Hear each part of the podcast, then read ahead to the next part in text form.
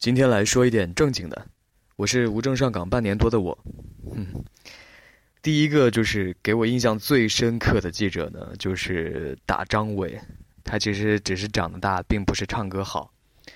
歌大有一个最大的好处就是，别人对他有一点点的，呃，先不说，他之前跟我说过这样一件事情，就是张伟他跟综合执法大队出去查黑车的时候。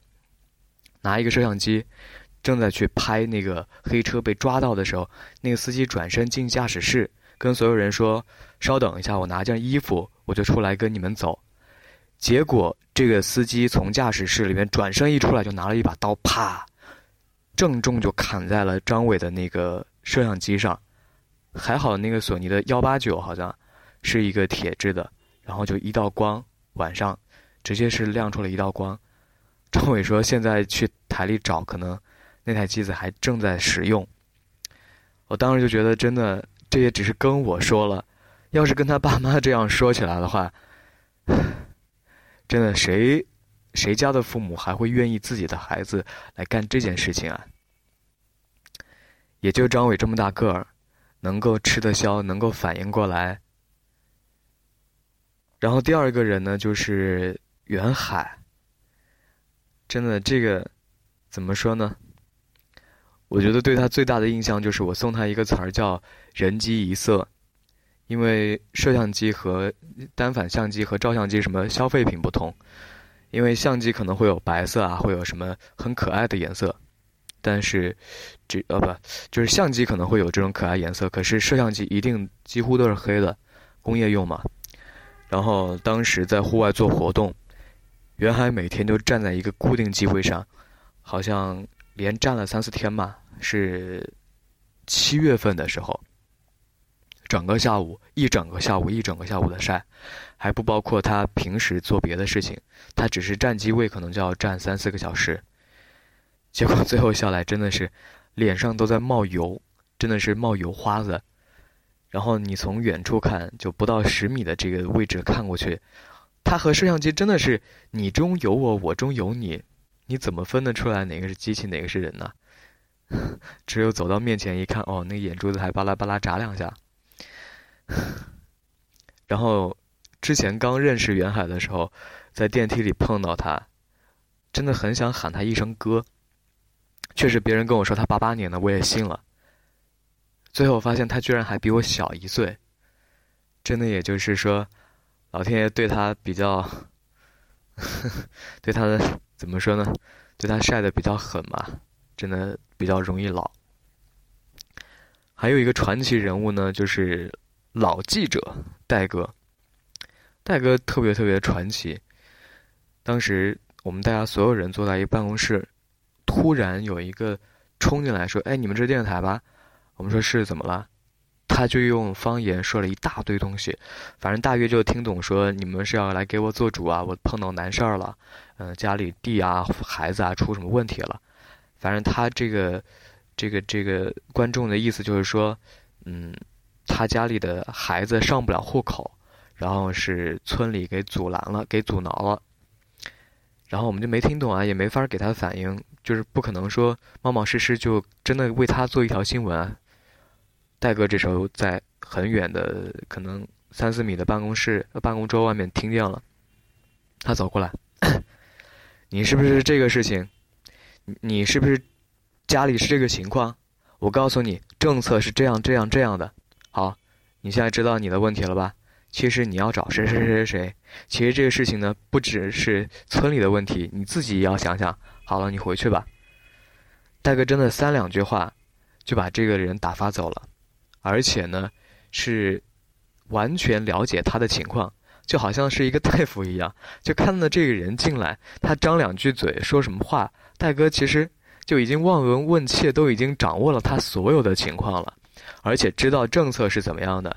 他其实后来这个人呢，也并不是单纯的过来说，嗯，是村里欺负他或者怎么是来上访的，不是的，其实他是有自己的利益诉求在里面的。反正最后戴哥就是把这个，因为戴哥非常搞懂，特别特别清楚这个政策，然后就是把他的这个把这个观众揭穿了呀，然后他就灰头土脸的回去了。回头呢，我就告诉所有人我说啊，戴哥这点真的是令我佩服。一个记者把，第一是把当地的情况了解特别透彻。他一报他是哪个村的，就是那个是那个观众一报他是哪个村的，戴哥就知道他大约是什么样的问题。然后而且戴哥能把这所有政策条件跟他解释清楚。第二个就是他特别知道这边的当地的政政策啊法规啊了如指掌。回头别人就跟我说了，说戴哥这个情况啊，也就是他现在是当记者了，他要是放出去当一个镇长是完全没问题的。我想也是哈，怪不得在皮县那边。就是郫县那边那么多记者啊，都要不然去 当了官儿，要不然就去政府部门工作了，真的是跑了很多年，尤其是时政这块的，可能就适合当官、当官啊、当领导吧。嗯，还有就是 小养男，嗯，其实怎么说，一个女孩子也挺不容易的。她跟我说，之前她跑的是。民生新闻经常要出入一些什么交通事故啊，然后嗯，就是很乱凌乱的场面，很吓人的场面，真的是在尸体面前，而且怎么说呢？作为新闻这个行业人，可能有点变态，就是一方面呢，你会有这种嗯人的感情在里面，就看到别人死啊伤啊，你会难受，但另一方面，它会刺激到你，会。刺激到你的表达欲望，你更希望把这件事情传达出去，表述给别人。所以，一旦是有严重的事，越是严重的事故呢，越是能刺激你表达的那个点。所以，记者可能都会第一个往前冲，他就经常冲在什么交通事故啊各方面。然后，其实跟袁海有异曲同工之妙。我看了他之前在一线就是做民生记者的照片。好好一个姑娘，真的晒的，也接近人机一色了。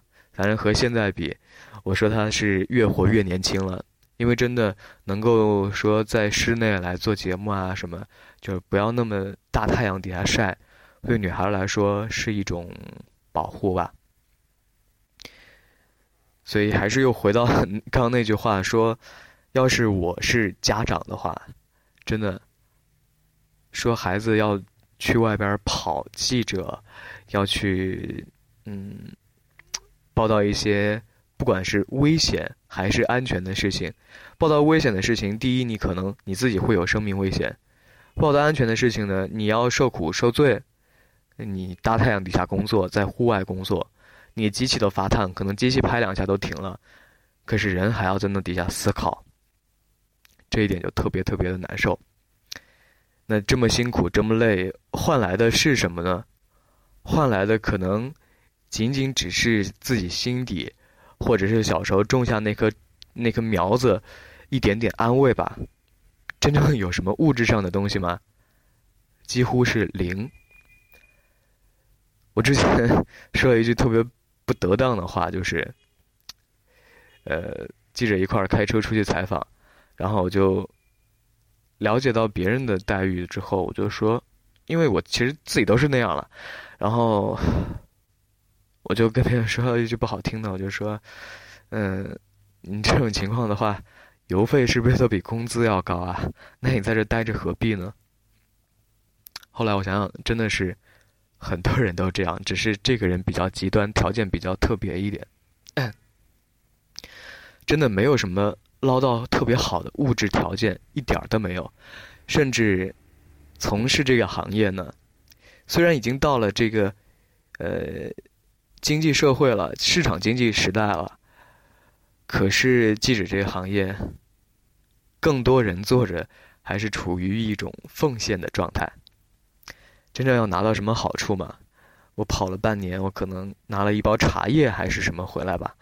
现在想想，真的没有拿过什么东西，而且也真的没有人指着这个赚钱或者怎么，就是只是别人一个顺手啊。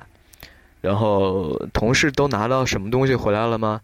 真没有，真的只是说，最多最多的就是拿到了一张朋友圈里的照片，什么什么什么事情，我在这个现场，我在那个现场，就只有这样一种心理上的满足感。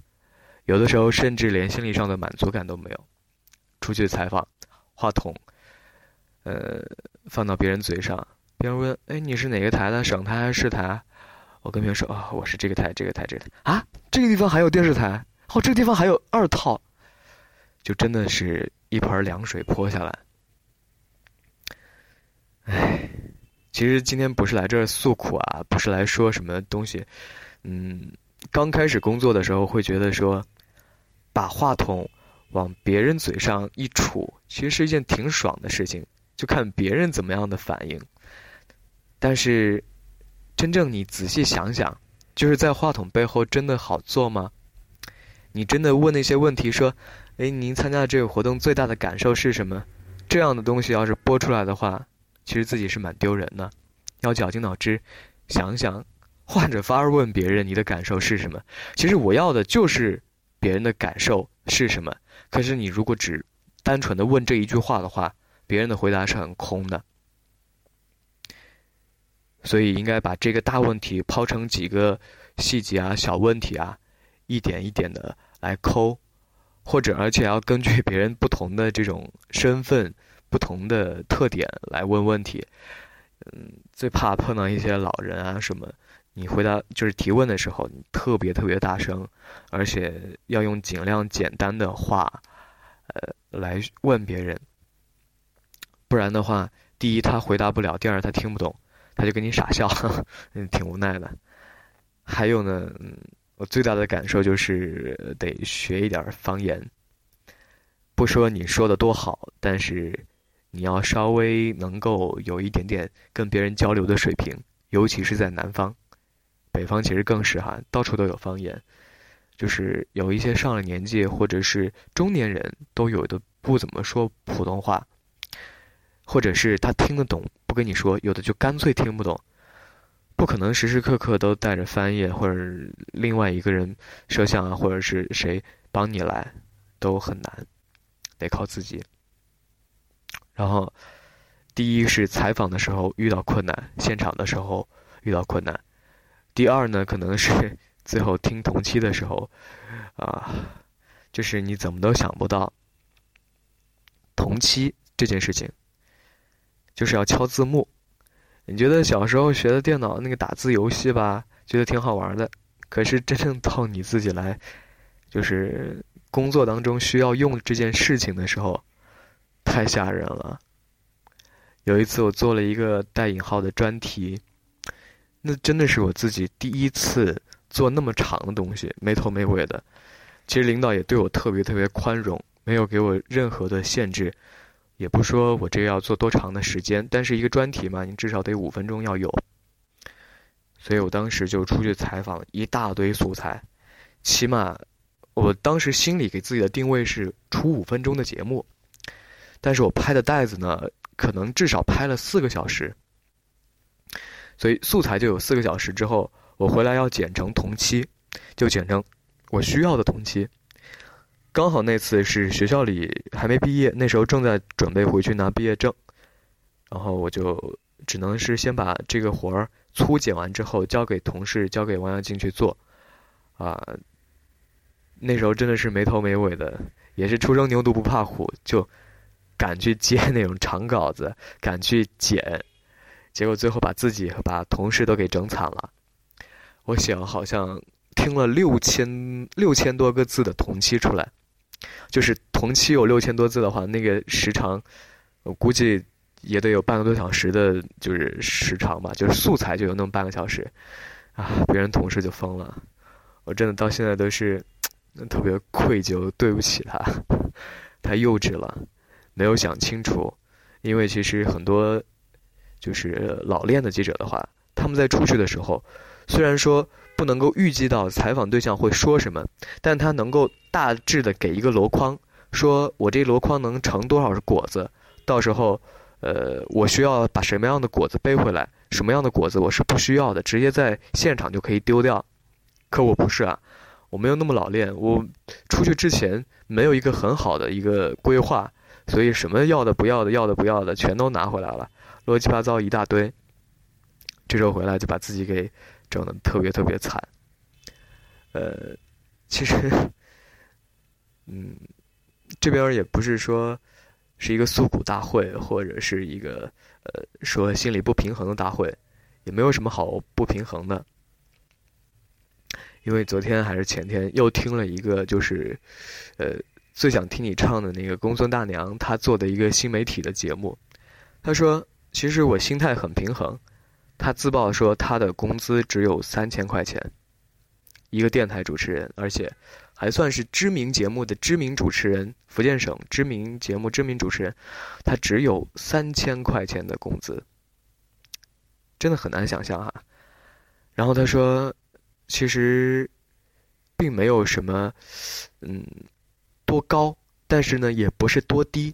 他觉得主要就是摆正自己的心理位置，就是你自己对这个工作的认知是什么。你如果觉得你自己是个明星，你非得觉得自己是个腕儿。那这三千块钱，对不起，你真的你干不下去。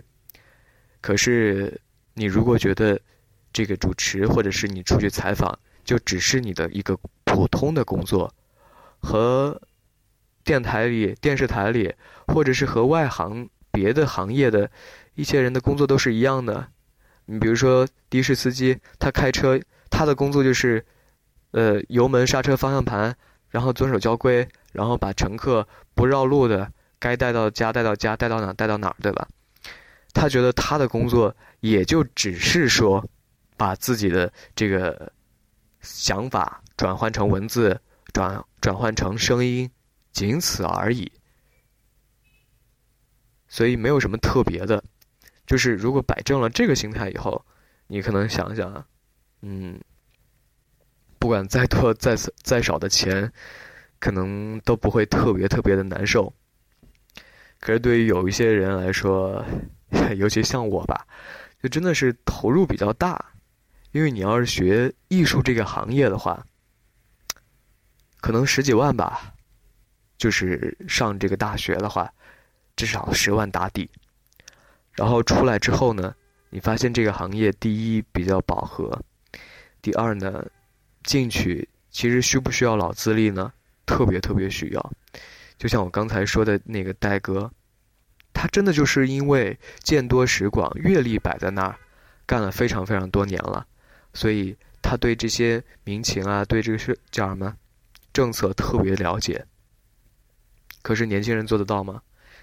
我如果当天那个、那个、那个观众他是找我来解决这件事儿的话，我真的说不定就向领导报，我说我帮他出一条新闻吧，怎么怎么样，那就傻了，不是？就是，嗯，最后 就会变成说，其实没有什么好庆祝的。虽然说这是一个节，呃，我这个无证上岗了大半年，快一年了，这个小小的小强，也，嗯，也在这个行业里面或多或少的出去采访一些，可能，嗯，成百几百个人。呃，一两百吧，不超过五百个人，应该也是有了，就是采访过的。嗯，但是回头想想呢，并没有之前想的那么光光辉，没有那么高大，本来就很矮。然后，但是怎么说呢？有一点点心酸吧，就是我，因为我刚刚入行。没有那个公孙大娘，就是心态那么平和的摆过来。可能入行越久呢，就是越来越是一个摆正心态的过程，不然也不会那么多人说留在这儿。只要能留下来的，都是心态摆好的。如果心态没摆好的话，这个行业可能也就很难很难留住他，对吧？OK，嗯，就随便扯两句吧。嗯，在这样一个应景的时候，一个不应景的身份，说两句不咸不淡的话。